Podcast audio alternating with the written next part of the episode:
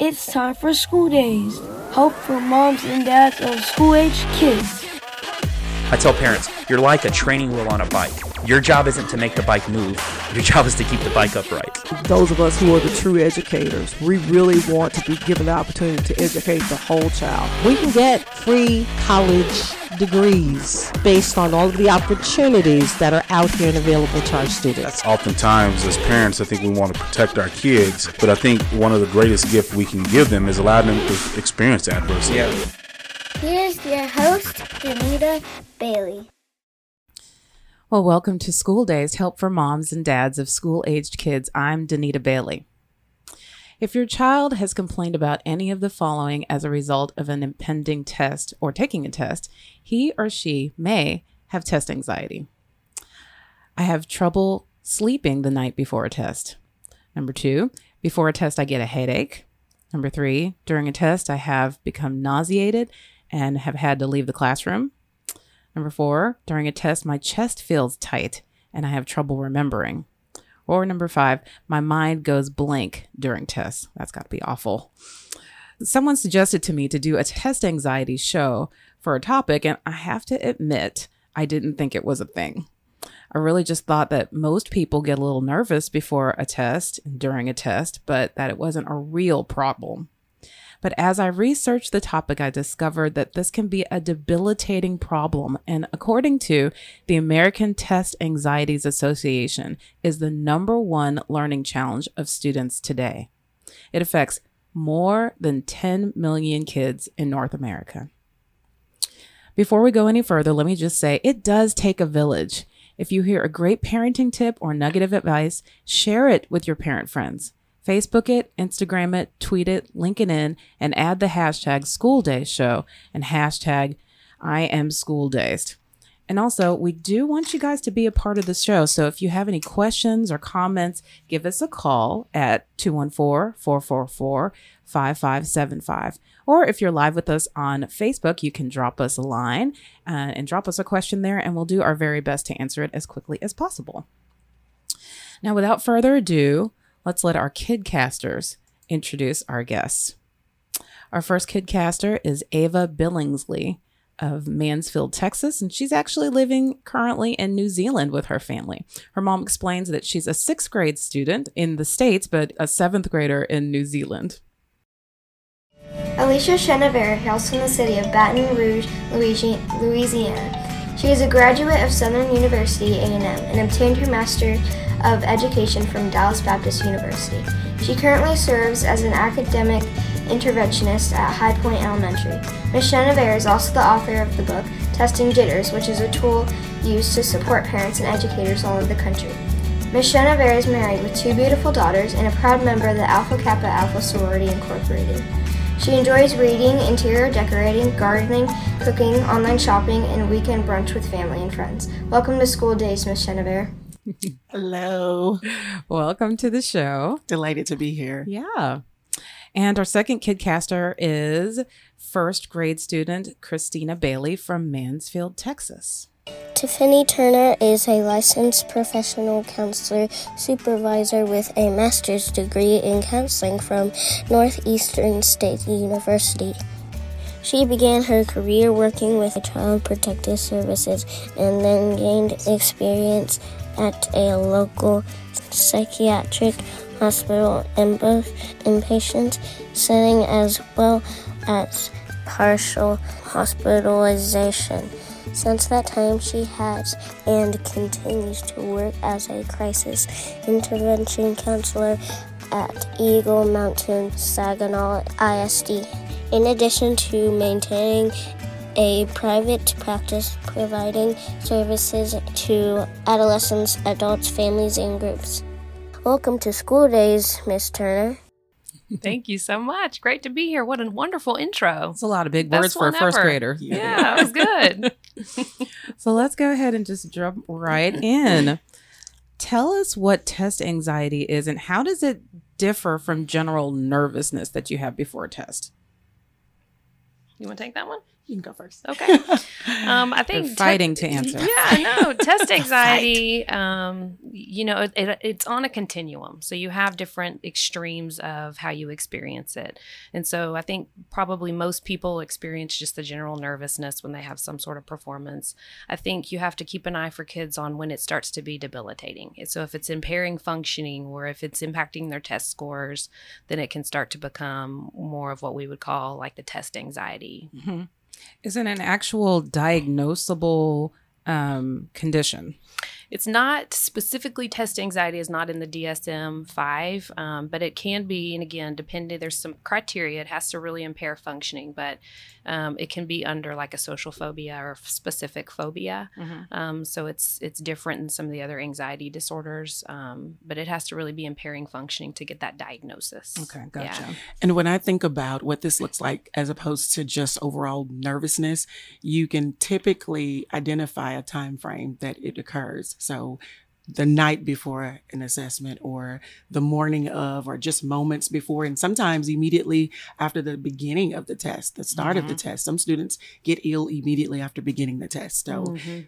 closer to probably about like a 24 hour window of the assessment you can see it Yeah. How does test anxiety differ from generalized anxiety disorder? So, generalized anxiety disorder is going to be a variety of worries. So, there's not a specific worry. Um, there's some other criteria too. It has to be happening more days than not, um, usually over a six month period of time. And so, it's going to look different. Um, I think what makes testing anxiety unique is sort of it is related to testing. Um, there's some some root causes of it, like you know, fear of failure is a part of that. Mhm. Um, lack of preparation can play into that. Um, and then if they've had like a poor test history, if they haven't been successful regularly on tests, well, then they're going to have more of that test anxiety come up for Mhm. them. Mm-hmm. And to add to that, a lot of times in school districts, what we find is students after after after completing an assessment and having to retake it, or perhaps even like the STAAR test, if Mhm. the first administration they do poorly on it, and then they have to take it again during the summer session, that anxiety increases significantly during the summer session. Then you would see during the school year, perhaps like in the April or May um, administration of the test. That makes good sense. Yeah. Uh, is there an age that this usually begins to appear? So or grade? Well, I've seen it as early as like first grade, Mhm. only because by then they're aware that there's an assessment, right? So even if it's just a spelling test or, you know, math test, they realize it's important and there's accountability there. So when that when that realization occurs, it's like this is not this is not going to be good for me. So as early as first grade. Yeah, I would agree. I think in general, anxiety disorders come between six and 12. Um, Mhm. So, but I mean, we see it all the way up even to the high school. Right. So um, it may start early, but it's something that can persist if they don't get a handle on it. Right.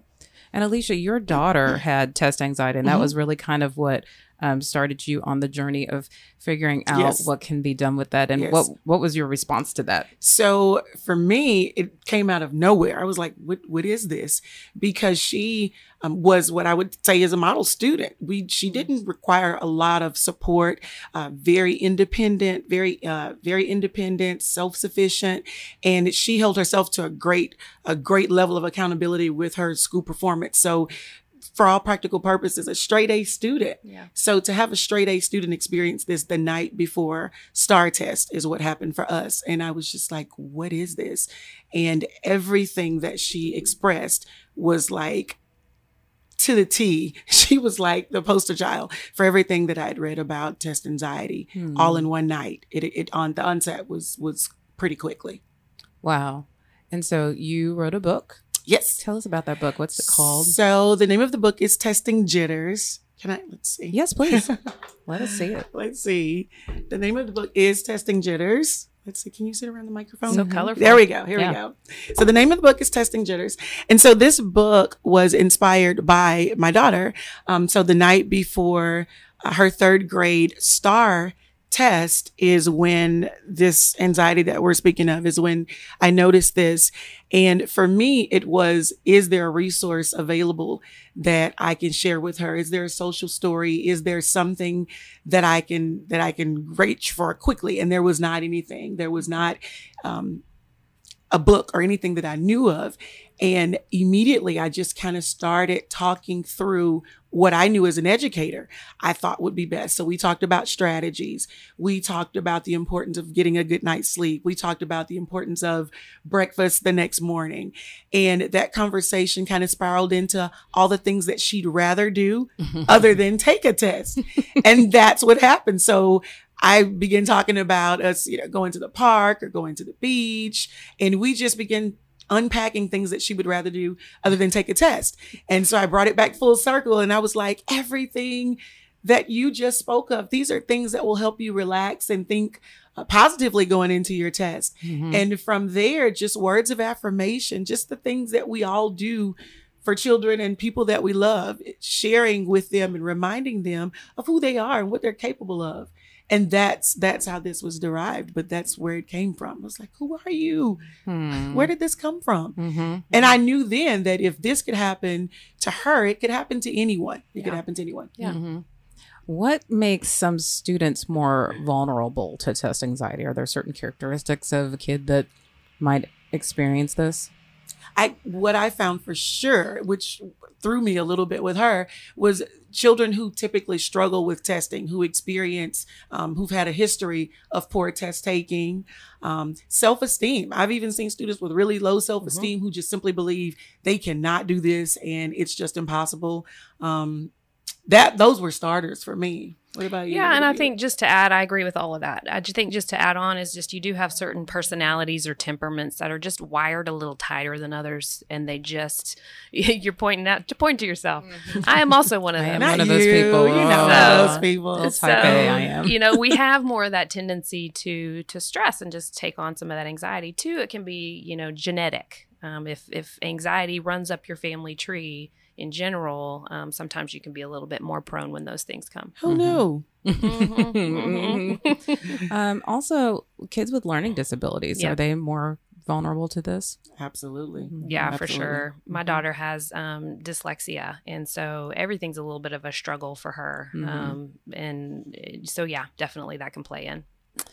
I have a, a friend actually who um, has a child that's uh, gifted and talented, and she expressed to me that she has a daughter who has become compulsive about test taking, and that she gets obsessed about about math and ri- writing, and make sure she's writing everything down. It, are GT kids because it's just kind of the way that they are wired? Are Mhm. they more susceptible? I think not not all. I mean, there you want to stay away from stereotypes, you know, in general. But I Mhm. think um, for sure, in terms of just how a GT is in the world. So they are they know their GT. They know there may be some expectations that come with that and there may be some self-imposed pressure that they put on themselves to maintain that sort of title or identity, you know. And so if they think that they're going to fail a test or something like that, that really kind of taps into, oh, that shakes my identity and who I feel like I am. So there's some pr- some pressure I think that can come with that. And you just spoke to my daughter. She is GT, Mhm. and all of those things are absolutely true. She, and that's why I was saying she holds herself to a great level of accountability. So she knows what she's supposed to do, and she knows um, what she's capable of most of the time. But the idea, the very idea of not being able to accomplish what she feels like she should, Yeah. that's pressure that they apply to Mhm, themselves. They do. They do. mhm. And also, they're they're pretty analytical and sensitive. Now, of course, it's not across the Mhm, board, of mhm. Yeah, yeah, course, yeah. but because um, of the way their brains are wired, they're analytical and sensitive, and so it can just make it. It can work themselves into a For frenzy Mhm. over performance. Yes. Yeah. yeah, because this is really a performance anxiety. Test anxiety Mhm. basically is. Mhm. Yeah. Mm-hmm. So, is this, tell us just a little bit more about it. What kind of other things can cause test anxiety? We talked about um, Ill, being ill prepared Mhm. is one thing. Um, maybe if you're a GT student and you're putting a lot of pressure on yourselves, what other things can cause it? I've seen students who don't have a lot of support. I've seen students who don't have support at home, and so there's not anyone to help them. Maybe not even just the test, but with homework or just like the regular responsibilities for them as a student. So if they struggle with these things and they don't feel supported at home, then they come to school and they look for their teachers and educators around them to support them and be extremely nurturing. And so I've seen that I've seen that happen quite often. Just not having the support. Mm-hmm. No, I think that's good. And I think so much of this too is just, um, you mentioned self esteem, just fear of failure, fear of not measuring up. Um, so much of it just sort of mental and some of that self talk and the things that they're telling themselves. And so you can really work yourself up in just what your self talk is. So if I'm talking to myself and I'm saying, I'm not going to do well, I've always done poorly on tests, you know, I'm going to set myself up to be a whole lot more anxious. So I may rate a nine out of 10 in anxiety versus if I can tell myself, hey, I got this. Um, I've done this before. If I don't pass, I'll have another chance. You know, some of those things that sort of bring it down a notch. Mhm. And I have had kids um, write a note card with some of those positive affirmations on them before because when your brain starts to get into that sort of freak out mode or that fight or flight or freeze or fawn, um, it's really hard to think in that moment. You're you're really trying to kind of calm yourself down at that point, and so having that note card available um, to pull out of your pocket when you're not capable of thinking through all those things can be really helpful for kids. Also, just you know, if you have these affirmations, if you say them often enough, they get into your brain. Yes. So they can be recalled in the moments of um of anxiety. Did you say fight or flight Fight or, or what was the other thing? Freeze. I've heard fight or flight. Fight, flight, or fawn. freeze. Yeah. Or fawn. Fawn, Which that okay. maybe doesn't necessarily Not heard that apply to. That's more of where uh, you know you you think of those uh, terror responses or whatever. And so, in terms of a tiger, you know, you're going to fight the tiger, or you're going to run away from the tiger, or you're going to try to hide from the tiger, which is the freeze, or you're going to try to talk the tiger into telling you not to eat you, um, which would be more of the fawn. I gotcha. And so, usually with test anxiety, we see a lot more of like the freeze or the flight um, responses with that. And even with um, even with my daughter one of the things that i recognize when talking to her like when we were talking through the, the night before the STAAR the words of affirmation so much so that I was able to embed them throughout the testing jitters book because I realized how important it was to her. So when I you were love it. saying that, I was like, I've got mm-hmm. several pages here. it. So there's a part when she's brushing her teeth and it says, Maya looked into the mirror. I can do all things and anything because I believe in myself. I was born to be great and greatness resides in me. Fear will not. And she had breakfast and her mom took her to school. I but that. that was good. a part where it's like the fear of the fear that just it just encompasses who they are. They're like, I can't do this. And so the fear that you're speaking of, that's exactly what my daughter was experiencing. It was it was almost like pure panic. Yeah. It was total it was, it was panic. It was mm. panic. And it really gets them in a different center of their brain, even, you know, not to go all brain. No, no, brain I nerdy love scientist. Neuroplasticity going and all into that. I mean, No, I because love when all you're that. when you're in that state of just sheer panic, you're all the way in your amygdala, Yeah, and yeah. so you don't you and and where we need to be when we're taking a test is in our thinking zone, in our in our frontal cortex, you know. Mm-hmm. But when we're freaking out, we're way back here, and so we've got to have some strategies that sort of bring it back down a notch. And I think the positive affirmation is such a good one to sort of front load Yes. you know like as you were saying as you go um, because when you are freaking out it's hard to like think yourself through that Mm-hmm. but i always talk to kids about um, it's kind of like a tape player they don't always know what that is because i'm old but um, That part, they're like tape, tape it's like recorder. a- What's a tape recorder? sometimes i'll say cd player but it's like CD. still like, what's that? but it's like you have you, we get to decide what plays in our mind Mm-hmm. and so if there's something playing in our mind we have to first recognize okay this isn't this is the bad stuff i don't want to be hearing right. and then I want to hit stop, I want to hit eject, and I want to insert all of these other things that are in your book, all these things that are the good Yeah, stuff so yeah. that they can have that playtime. Mm-hmm, mm-hmm. That's good. Are there things that we as parents can do that can exacerbate test anxiety? Of course. you put you on the spot. You go first. I'm, I'll be here all day. okay. I think, um, you know, I think we want our kids to do well, and I think sometimes we get focused on the grades. And so if if if they're not getting an A or if it's a B or if it's a C, you know, I think trying to really f- shift that to more where we're focusing on effort and we're focusing on how hard they work. Mm-hmm. Um, I think too, you have some parents who are trying to kind of live through their kids. Okay, let me jump in there. Okay, do it, girl. So let me get warmed up. No, I was gonna say, you know, when you think about social norms and what parents do um, for social acceptance and the fear of not being socially accepted, right? So when you know you're at soccer practice and all the moms are, are chatting about what their children are doing, or you're at dance, your your children are at dance, and you're in the lobby waiting, or wherever it is, whatever it is that you're doing with other parents congregating, you're just talking about what's happening at school and their extracurricular activities. And I think every mom, every dad wants to be a part of that conversation and have something positive to chime Yeah. in at any cost. For sure. And you inflict that pain on those children sometimes, not even knowing, but that pressure to perform based upon social norms, that is a serious situation. Mm-hmm. And I think, you know, lots of parents do it Mhm. unknowingly, but but it happens. Mhm. Yeah. It happens. It's pretty common. And they're listening. I mean, I'm always shocked at the things that my kids can repeat back to me because it's like, oh, they were paying attention to that, Uh-huh. and it's some sometimes things that I didn't want them to be uh, noticing. Don't that run I was that back saying. for me. Don't right? exactly. but they're they're listening to the conversations that they have, and they also are. Um, taking in the values that we have Mhm. and um, the you know we, there was a study that we talked about in another episode um, where kids were asked what their family values what their parents value. And their the question was do your parents value that you're healthy and happy over your grades and most times the kids were saying that the grades were more important than my happiness Yeah. Aw. yeah Well, I read read an article one time that talked about the mom. Every time the kid came home, you know, her first question was, "Well, how did you do on your tests? Well, Mm. how did you do?"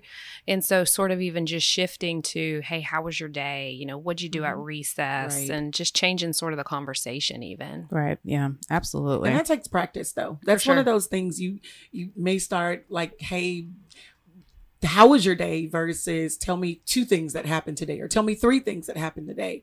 Um, and sometimes that's a mindset shift and we have to be reminded to even do that. It may not come natural to some parents to sure. ask the right questions Right. when allowing a child to reflect on their day. So we have to be intentional with the way that we pose our questions so that we ask the right questions, if Mhm. that's a thing. I love that. Mm-hmm. What is biologically happening when we have test anxiety? What causes it?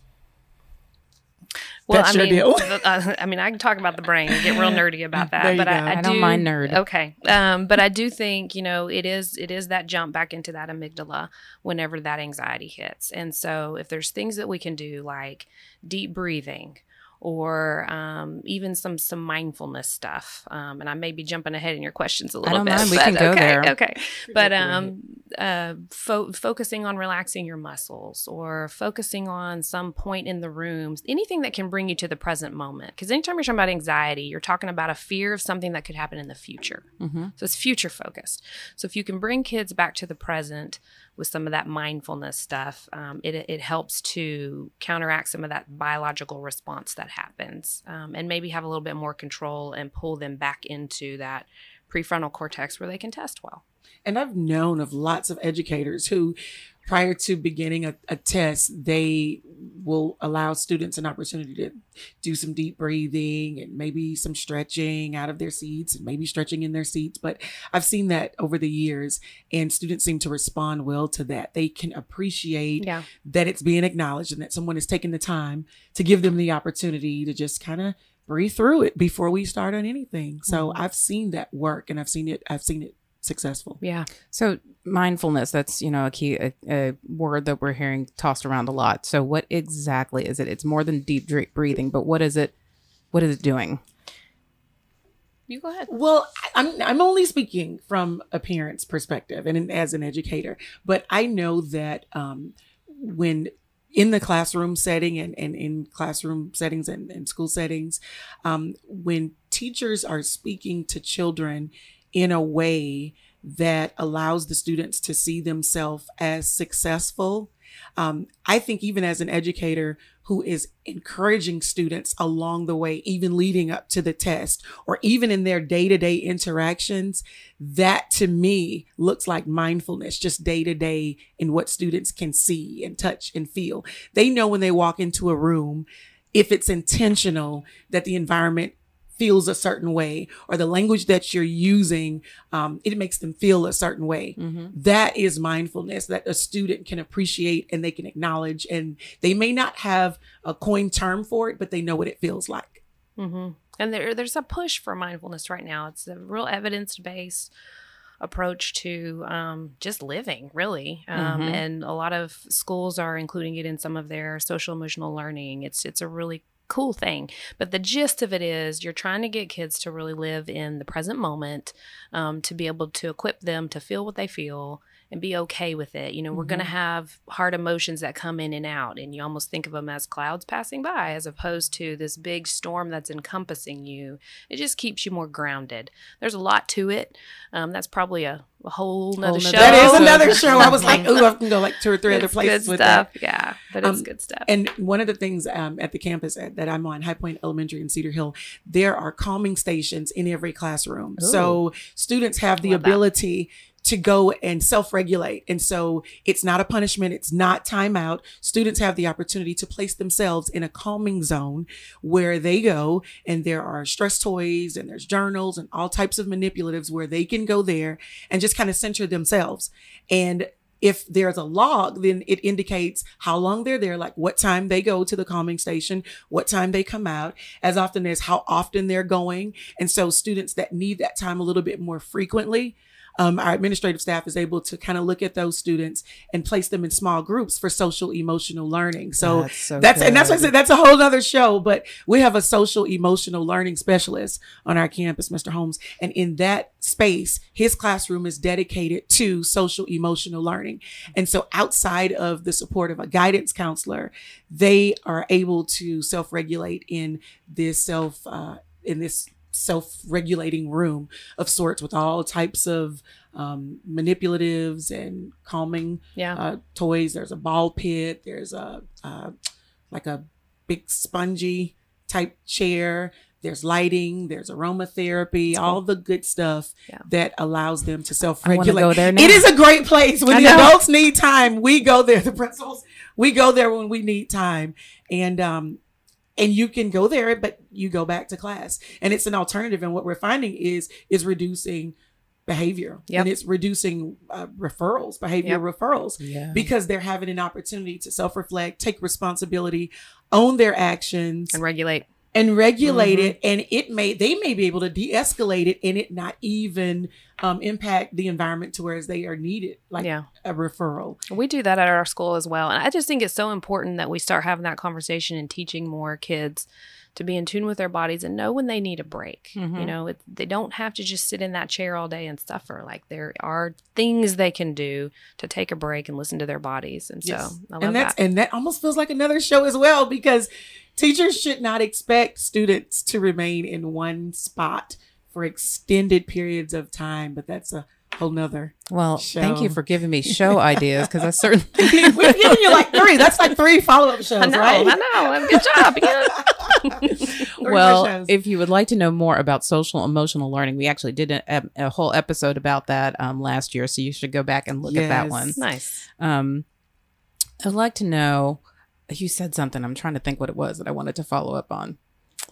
I cannot remember. I'll come back to it hopefully. Um, what are some other things that we need to look for that are um, examples or symptoms of test anxiety? Because I'll say one that I've noticed with my daughter, because she, you know, she's a first grader. I see a lot of this tummy aches. Yes. Yes. So, what are some of the other things? And it took me a little while to figure out that the tummy ache was the issue, was a was actually a testing testing issue. But what what is kind of kind of talk a little bit some, about that? I think frequent nurses visits. So headaches, stomach aches, a lot of visits to the nurse's office, especially if you can tie it to certain times in the day where they know to expect a test. Um, you know, there's all kinds of physical symptoms that can happen for for kids, diarrhea, even Mm-hmm. sweating, shortness of breath, um, and then you've got you know emotional symptoms too, just feelings of anger.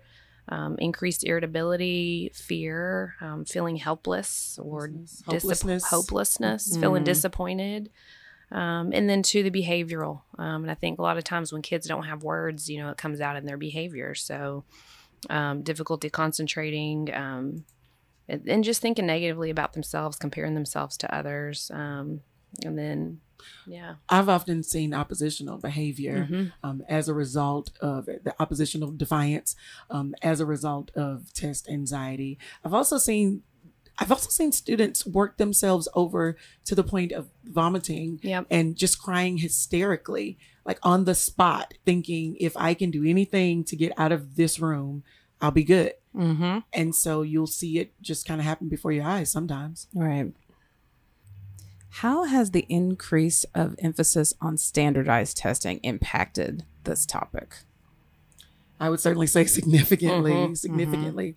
Um, I think with accountability, with school districts and accountability, and, and individual school, uh, school campuses accountability, it's it's there. The accountability is across the board for administration, for teachers, for students, and so I think that in wanting the standardized test to reflect accurately the work that's going into the scholars every day, right? Because you've got so many people that are showing up every day, pouring themselves into their scholars. You want them to do their very best because everybody's working so hard. Mhm. And so I think the pressure of just feeling like you want the results to be you know indicative of what you do every day that's that's pressure in itself you're you're giving it 150% and you just want the world to know how awesome your scholars are that's a big deal that's a big deal And I think our teachers even have to be mindful. You know, I've had conversations because it, it's now tied to their job performance. And so when they feel anxious about it, it's e- anxiety is contagious. It's easy to sort of pass that down. And, and so our teachers are having to be really mindful of sort of having their game face on,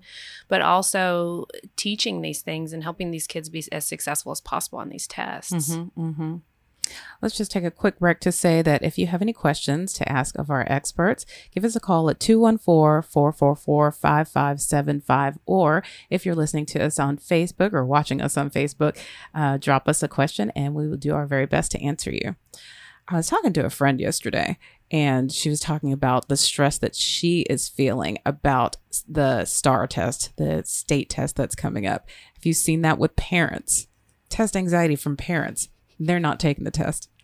Yes. it's because they worry so much about they worry about their children they worry Mhm. about how they're feeling and they're concerned with, with their social emotional state and what it looks like at home and one of the things that I found too is that children and parents understand that our standardized assessments are very different from perhaps your unit test or maybe the teacher made test throughout the, the, the year, something that's happening every week. Um, and the emphasis on the big test versus the smaller test. I, I think that's I think that's something that we're that we're Mhm. finding um, happen. But one of the one of the things that I always say, even when talking to teachers about this, is the same importance that you place on STAAR. If you're placing that level of importance on all of the assessments, then there's not a one big test. They're all important, and so you're treating them all with importance. And even with instruction, if the instruction is high quality, it's happening all of the time. You're giving 150 percent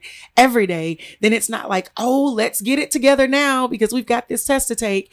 It's the it's the standard. It's the expectation that every single day, this is what we do. These are our norms. And when you carry yourself in that way and the children come to expect it, then they know, oh, okay, we're just doing what we always do. We're using our strategies. We've been doing this since August. We've been um, you know, we've been noting our strategies or or we've been doing breathing exercises or whatever it is that their routines are you've been doing them since the very beginning. And so I think that takes a little of the pressure off of everyone. Yeah, and I think in terms of those, you know, those positive affirmations or those things that you're sort of telling yourself to bring anxiety down a notch. I'm, I feel like I'm talking to students and parents often about, you know, if you don't pass, worst case scenario, if you don't pass the STAAR, um, you're going to have another chance to take it. Mm-hmm. And so it's that do your best thing. And so in, in adding that to your note card, you know, if I don't pass it, I'm going to have another chance. I'm going to have as many chances as I need to to be successful. Mm-hmm. Um, There's something about wanting to be redeemed, right? yeah. I mean, you Yeah. you want to know that. Oops, I can do this again, or I can try. As, Right. adults, we want That's a that. growth mindset. Yeah, and that's yeah. what we're trying to teach kids and Yeah, parents. Growth. Yeah, Yeah. absolutely. Let me ask about nutrition. Is there are there certain things we want to avoid so that we cannot be anxious during test time? Well, we want to eat for sure. Let's start there. We don't want to not eat. It's amazing how many students are like, I don't eat breakfast. It's just not something that I do. I don't need it. I don't want it. Um, and there's a reference in testing jitters about breakfast. Now, um, as far as what you don't want, I remember my first year as a classroom teacher years and years ago, there was a little guy who came in and his dad stopped for donut holes every day Worst. every day. In fact, if he didn't have his donut holes, the other kids would be like, "Where are your donuts?" And I'm like, "Leave them in the car." But donut holes, you don't want to just sugar them up. That's for Uh-huh. sure. yeah any kind of processed sugar um, Yes. that's going to impact brain health and and you know the hippocampus is responsible for that memory part um, and so if you're going in to take a test and you've revved all your brain up with all that sugar you're you're not going to have as much recall as you would had you just eaten something healthy um, so 100% no sugar There you go. And a lot of a lot of schools have now implemented uh, lunch pro well breakfast programs where students have access to free breakfast, and so breakfast is um, available to them in the morning before they even begin their day. Now they can choose to decline it. But I know that in Cedar Hill, we have breakfast available to the students every morning. And so it's nutritionally balanced, um, whether it be a, a muffin or fruit, cereal combination, or some type of a breakfast burrito wrap um, with milk. And so they have that to start their day. And that's like the best thing ever. Mhm. I didn't have that when I was in school. Mm-hmm. Um, I just think that's a great that's that's a great piece to begin their day because even if it's not a test day, you think about what's happening at home, and for some students, they may not even have the option um, that someone is there to provide Mhm. breakfast or any nurture before they come to school. So that goes a long way. What about caffeine? Can I have a um like for high school students? I Can I say, if have you're my grown up, then yes. No, but I'm talking about you know high school students are going to stop by and get what are those cold Starbucks drinks? Um, the- Um, what is my daughter? I know what you're talking Vanilla about. Yeah. frappe, Frappuccino. Yeah, yeah, yeah. vanilla Is that frappe. all right? the pink drink. I think um, I'm not going to call myself an expert when I answer this question, but I think if it's part of your normal routine, if you normally have a cup of coffee every day, you don't want to necessarily change anything about your routine because then you're going to be going into that test with a headache Mm, and that's going to be distracting. But I think if you don't typically do caffeine and you're trying to introduce it, um, you That know, you may time. rev yourself up and be jittery, and it may not have quite the effect that you're looking for um, in helping you be successful for that test. Mm-hmm. Mm-hmm. Yeah. Are there helpful and good levels of anxiety?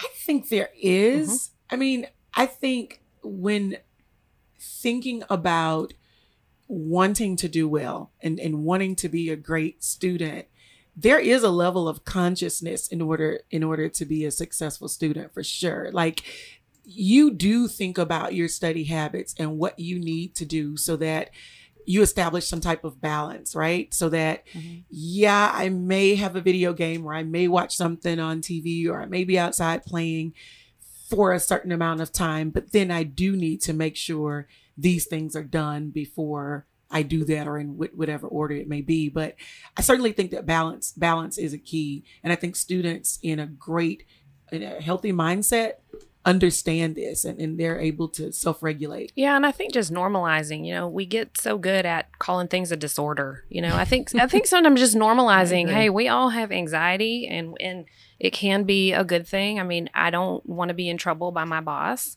so I'm going to show up at, on time to work because I don't want to feel that anxiety.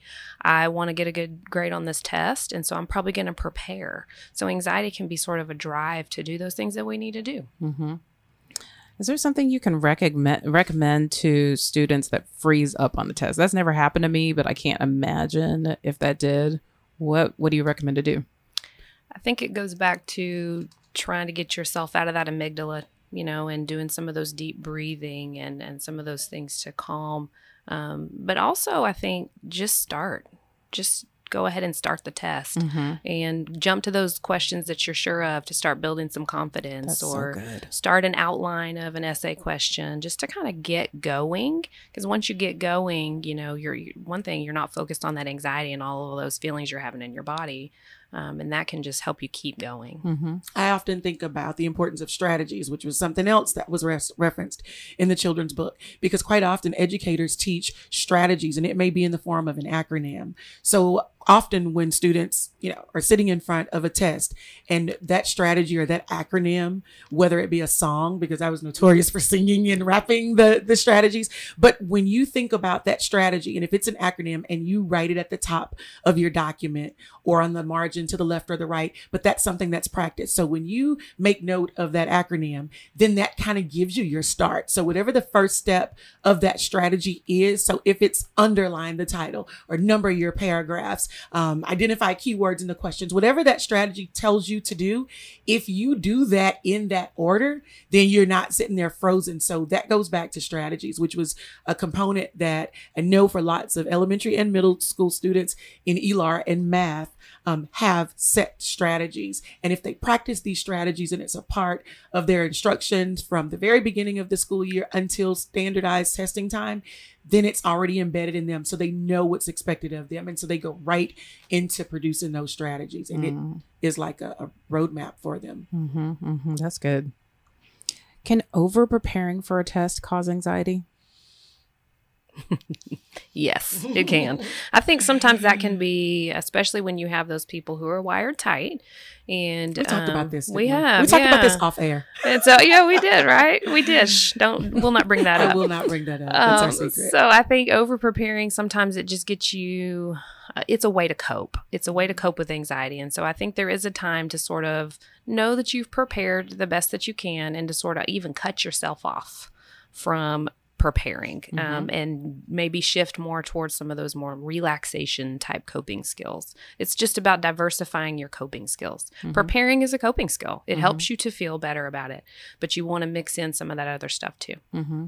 I would also say one of the things that we can do to prepare for a test is to get a clear description of the test. And I think that that helps also with like um, college entrance exams, the ACT, the mm-hmm. SAT. If you know what it is that you're going to, because if you're just going in blind, it's like this, you know, you know, you're going to walk, it's like imagining you're, you're, you're telling me, you're going to walk into this room and something really scary is going to be on the other side of the door, you know, versus saying, you know, there's something really scary. So just prepare. Prepare for it. Mm-hmm. and this is what it looks like on the other side of Yep. the door. And so, you know what I mean? So, I do front loading that info. Mhm. yeah, absolutely. Um, are there, and you, you said that this is not a diagnosable um, condition. However, are there accommodations that can be given at the school um, to help with this? Yes, and I think again, it, it this this issue happens on a continuum. So you want to be sure to provide the right amount of support for wherever they are on that continuum. There's a such a thing as over accommodating, and that can create some issues. And there's a such a thing as not accommodating enough. And so you want to sort of find that sweet pot, sweet spot for each individual kid. But there's things, um, you know, if they're under the special education umbrella, um, they have options to go to the content mastery classroom. If they have a 504 plan, um, then they have options for extended time for testing. And so there's just different accommodations. Um, we get real creative up at the schools as far as um, just being able to meet kids where they're at. Um, as long as we know what the issue is, um, they can even if it's just a general ed kid, so they don't have a 504 plan or they don't have a sped or a special ed umbrella, they can request um, group testing.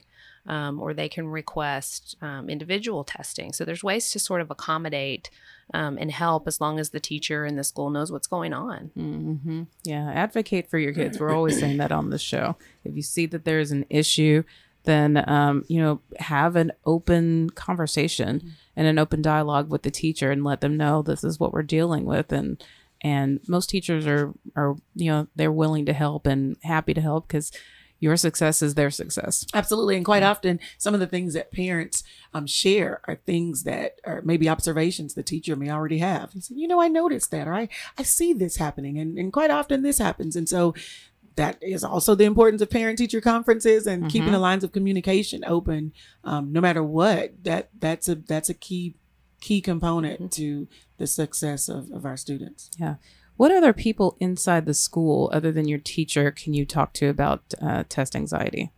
I was with a small group just the other day with the guidance counselor, and so the counselor has uh, has small groups for you know different reasons but there was a group that i was with. I actually was with two groups this week a fourth grade group and a fifth grade group for that reason. They may have other had other other other areas that of growth that they may have been focused on but this was one of them. Organization um, assisting with uh, just being able to organize their materials and and just thinking clearly about um, sorting their different subject matters and how to obtain their resources quickly without everything being all over the place. And so testing was another component of that. So the counselor. Yeah, I was going to say counselor. And then too, a lot of the high schools, uh, and I know it just depends on the district, but a lot of the high schools are shifting to where they have these college and career centers. And so yes. if it's those those tests, you know, the college entrance tests, there's a lot of help um, and information that again, it's that whole preparation thing where you can front load that information. Mm-hmm. Um, obviously, teacher is the go to, um, but administrators. Um, sometimes it, there's testing coordinators usually on every campus too, and a lot of times that's your key person um, to to reach out to because they know what the other resources are available as well. Mm-hmm, mm-hmm.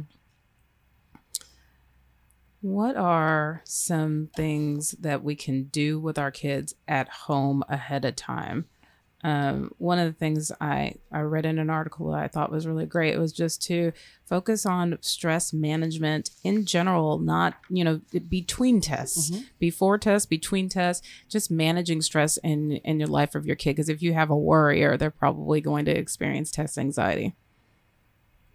I believe that extracurricular activities are really important um, in that area because if they're doing, if they're engaged in something that they enjoy outside of school, and so whether it be dance or theater or soccer or volleyball or anything anything that they truly enjoy doing and they feel supported by their by their parents, I think that's a reliever of stress and they mm. respond well to it and it makes them feel as though they have balance in their life. It's like, yeah, mom cares about school, but I've got a basketball game too. Mm-hmm. And so I think knowing that they can be because I think we all have known of students who've been extremely successful in something that could be extra an extracurricular activity and may struggle academically. Mm-hmm. And so for those students, just knowing that they're supported in the things that empower them and make them feel like they're good at something. Mm-hmm. And so to feel, and, and, that's instilling value, right? So if I feel like I'm really, really great at softball, but I'm a struggling reader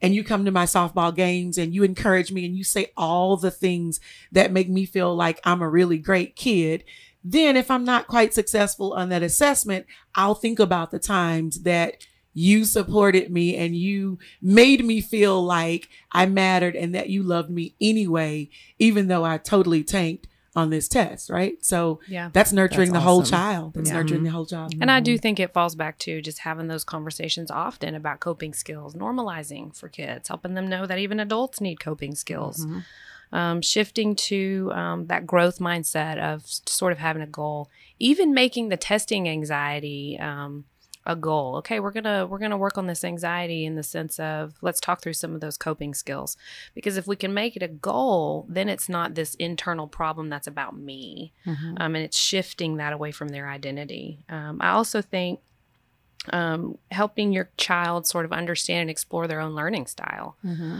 Um, you mm. know, I'm more of an auditory learner, so podcasts and YouTube videos, those are my jam.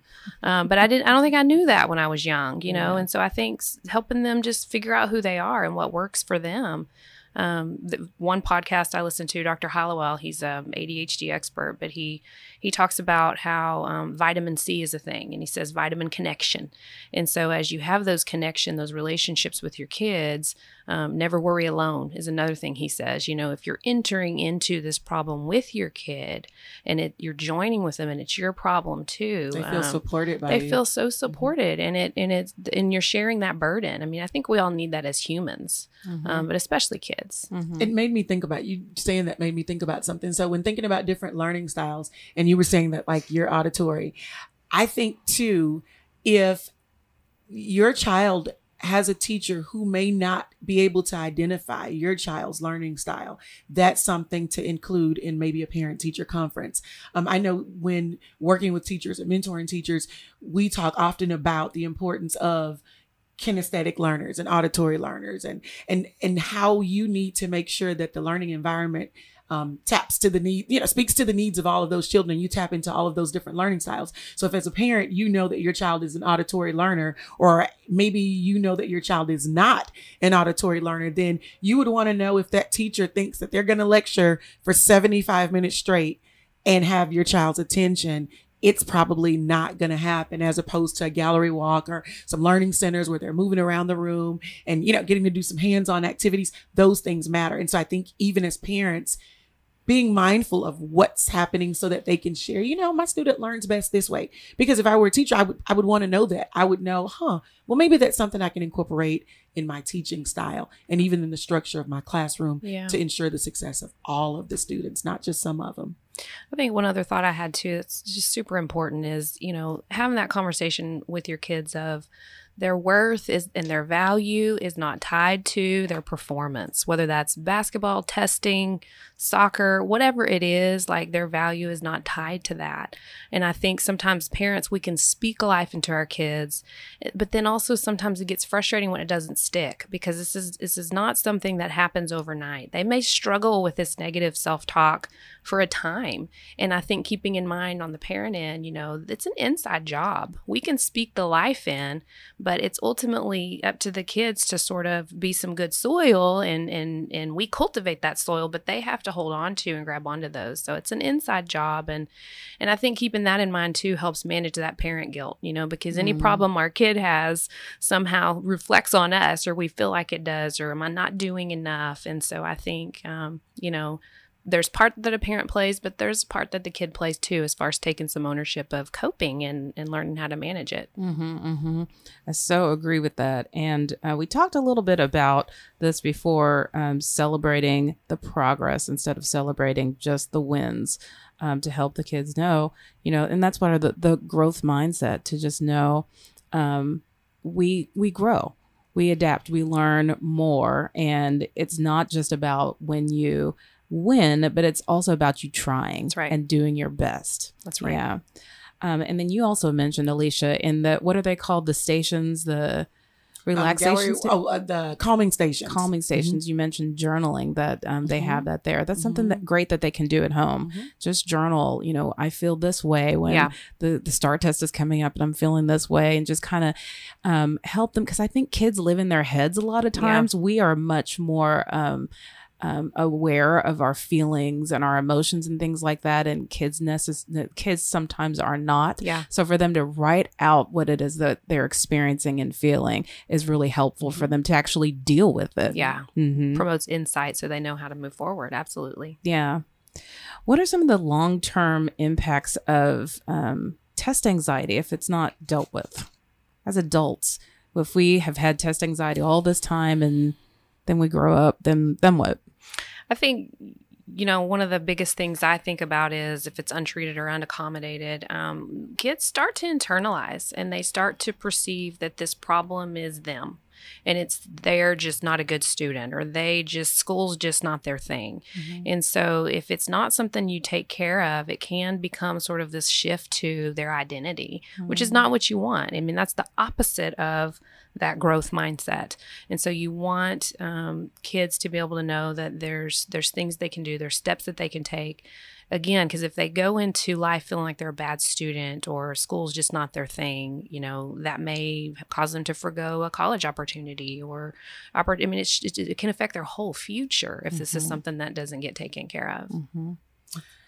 I think about how parents often, if a parent may have struggled with it and didn't get the support that they needed, I'm thinking about how often a parent may inflict that on their child. So mm-hmm. you think these little people grow up into grown-ups and what will that look like? How will it manifest itself? And I think about lashing out. You you see it impact other areas of their life. I, I would imagine that that impacts their self-esteem and their self-worth so what does this look like in relationships? What does this look like in work environments? Do they ever see themselves as being adequate mm-hmm, right. in in relationships or even in the workforce? What do these adults look like? So yeah. I think I think it can manifest itself in ways that could be detrimental to their personal life even. Yeah. We have a question on Facebook here focusing on the STAAR test, what are a few ways to help students prepare once day one of testing is over? It's like a three part question here. So think about that. Students put so much pressures on that pressure on themselves leading into day one. What are a few tips for parents after the first day of testing as ways to help with the roller coaster of emotions? So I guess what he's saying is, you know, we ha- we test in all these different areas. So that first test day is over, but then they still got to be tested in science and math or whatever. Right. So typically if let's say the first day may be a math assessment um, and then the next day may be i don't know maybe an elar um, one of the things that i certainly find is that children enjoy celebrations they enjoy celebrating the fact that one test is done and it's mm-hmm. over and you got through it and you made it in one piece. So I would first start by saying celebrate. Oh, sorry about that. I would start by saying celebrate the fact that the first test has been completed, mm-hmm. a first day of successful testing, and reflect on all the great things that happened that day. Reflect on how great it was to go to bed early and how great it was to not be tired, how great it was to have um, a, a, nice, a decent breakfast, and how great it was to use those strategies and to take deep breaths and have such a great day and to come home from school and what are we going to have for dinner and what's this going to be like so that we can start it all over again. So I would say reflect on all the, the great things that happened and the highs and the, and the great habits that were implemented that day so that you can see how to revisit those and just basically do it all over again. That's a great idea. And maybe that's when you get the donut holes that after celebration on the way home. You want to celebrate instead of for breakfast. They're closed after school though. They're only open in the morning. You have to buy them buy before them noon and then heat them up. there you go. Before you oh, get yeah. in drive line. That yeah. works. I think too having some sort of a visual board where if it's three days, you know, you've you erase one of the days or something oh, that sort of so celebrates that hey, we're almost there. You did one, good job, and just sort of keeping it positive. Um, also trying to keep that evening clear of a whole lot of stuff um, if at all possible. You know, I know people have busy lives and events and all that stuff, but that carving out that bedtime, carving out that connection time, carving out that healthy dinner time, all of mm-hmm. that kind of stuff is really good too. I mm-hmm. found that lots of extracurricular activities pause during STAAR testing time. Like lots of dance studios, maybe not sports, but I know lots of dance studios and gymnastic studios will pause and say, Hey, we understand that testing is going on this week. Take a break off. We'll see you guys next week. So I've seen that happen before. And sometimes parents just have to make a decision that they think is best. It may not may not be a popular decision, but if you know that your child needs the rest mm-hmm. and there's an extracurricular activity happening the week of standardized testing, that may be the week to forego and, and resume activities the following week. That's yeah. so interesting. You should say that because I don't like that idea. I not, I didn't know that that was a thing that mm-hmm. that was happening, but mm-hmm. I think that keeping up your regular routine and doing something that you love is a positive thing. Mm-hmm. And then also, you know, when we're dancing and exerting energy, it's also helping us to get rid, so, rid, rid of some of those stress hormones. So, I mean, you actually, you have to, of course, understand and know your own child mm-hmm. and make a decision based on your child. Mm-hmm. But I would, I think, want my, my children to continue in their, their activities just to kind of get some of that stress out and do something that they love. Mm-hmm. Yeah, I we've had makes some sense. things canceled. Yeah, we've had we've had um, we've had extracurricular activities that were postponed the week of testing just because I guess the the the acknowledgement of just the anxiety that may be associated with it and just knowing hey people may be on a different type of schedule so i've seen it i've seen it canceled for a week i think that also i'm sorry to even argue with this but i think that it. also makes kids think, okay, that, that might put even more pressure Uh-huh, on. uh-huh. Like, this is such an important test. I can't go to Everything dance or I can't go to whatever Well, sport. I think Yeah. the lesson is exactly what you said. It's individualized. Mhm. And so it's helping kids to listen to their cues. It's also being in tune with your own kid. You know, there are some kids who can do a 4 days a week baseball with no problem Mhm. and that's their routine and that's but there are some kids if they get one more thing on their plate in Mm-hmm. addition, then you've got to be able to take something else off the plate. And Mhm. it's it's per kid. The goal would be listen to your kid, listen to their cues. Um, be mindful of what they need and and take care of it that way. yeah. But yeah. it's a big extra on your plate on Mhm. those weeks for Oh, sure. yeah. I mean, I'm actually big about taking stuff off my plate Yeah. because I know that, you know, again, I'm type A and I can get stressed out. So I will remove something in a minute because everything will fall off if I don't. Yeah. Right. Um, but anyway, that, that, that's interesting you said that because I had never heard that, that that at least doesn't happen where I am, Mhm. where the actually the dance place that we go to goes on all the time, like no matter what. Show They're like, must "No, go on." We're still here. I know school's out, but we're Yeah. still here. Yeah. well, thank you, ladies, so much for joining us today. This was really good information. Yeah. Yeah. This is awesome. Thanks for having us. And um, Yeah. tell us how to find your book and the name of it and all that good stuff. Testing Jitters is available on Barnes and Nobles online and here we go in Amazon. So Barnes and Noble and Amazon online. Testing Jitters, and it's available in paperback. It's available in hardcover, and it's available as an ebook. All right, perfect. All right. Well, unfortunately, we are out of time, but thank you guys so much for joining us. Noggin Educational Foundation is the premier sponsor of school days, so we always want to let you know what's going on with Noggin. Our mission is to help close the achievement gap for economically disadvantaged children by improving educational opportunities for students, supporting families, and encouraging excellence and innovation in the classroom. School Dazed is part of our commitment to support families by providing access to experts who offer information and resources regarding all topics that impact education. If you love this program, please consider donating to Noggin. Your gift will be tax, tax deductible. Head to our website, schooldazedshow.com, to give today. Also, we are now taking applications for our free tutoring program. Each student receives 12 in home private sessions with a teacher.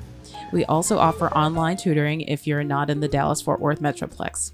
Students must qualify for the free or reduced lunch program at school. Space is limited. And for more information, go to our website, nogginfoundation.org. That's N O G G I N, and click on the free tutoring icon. And lastly, we're preparing for our summer math and reading program. Each Saturday, we welcome groups and individuals to help us assemble activities. If you live in the Dallas Fort Worth area and would like to help with a group of friends, group of coworkers, or even come by yourself and meet somebody new, email me at info at schooldazedshow.com. Next week, I'll sit down with Andrea Hutchins, who is a second grade math teacher, and she's going to talk to us about understanding the new math. so don't forget to share that with your parent friends. And also head to our website, schooldazedshow.com, for more information about all that we're doing and all the resources that we mentioned on School Dazed. And remember, you don't ever have to miss a show. Find us on Spotify, Apple Podcasts, Google Play Music, and pretty much anywhere you listen to your favorite podcasts. And don't forget to follow us on Facebook, Instagram, and Twitter at Noggin Foundation. That's N O G G I N. And last but not least, we always want to end the show by, by saying that David and I are parenting by grace. We depend on God to give us the wisdom and strength that we need to raise our kids into flourishing adults. And if you would like to know more about that, email me at info at schooldazedshow.com. Have a great week.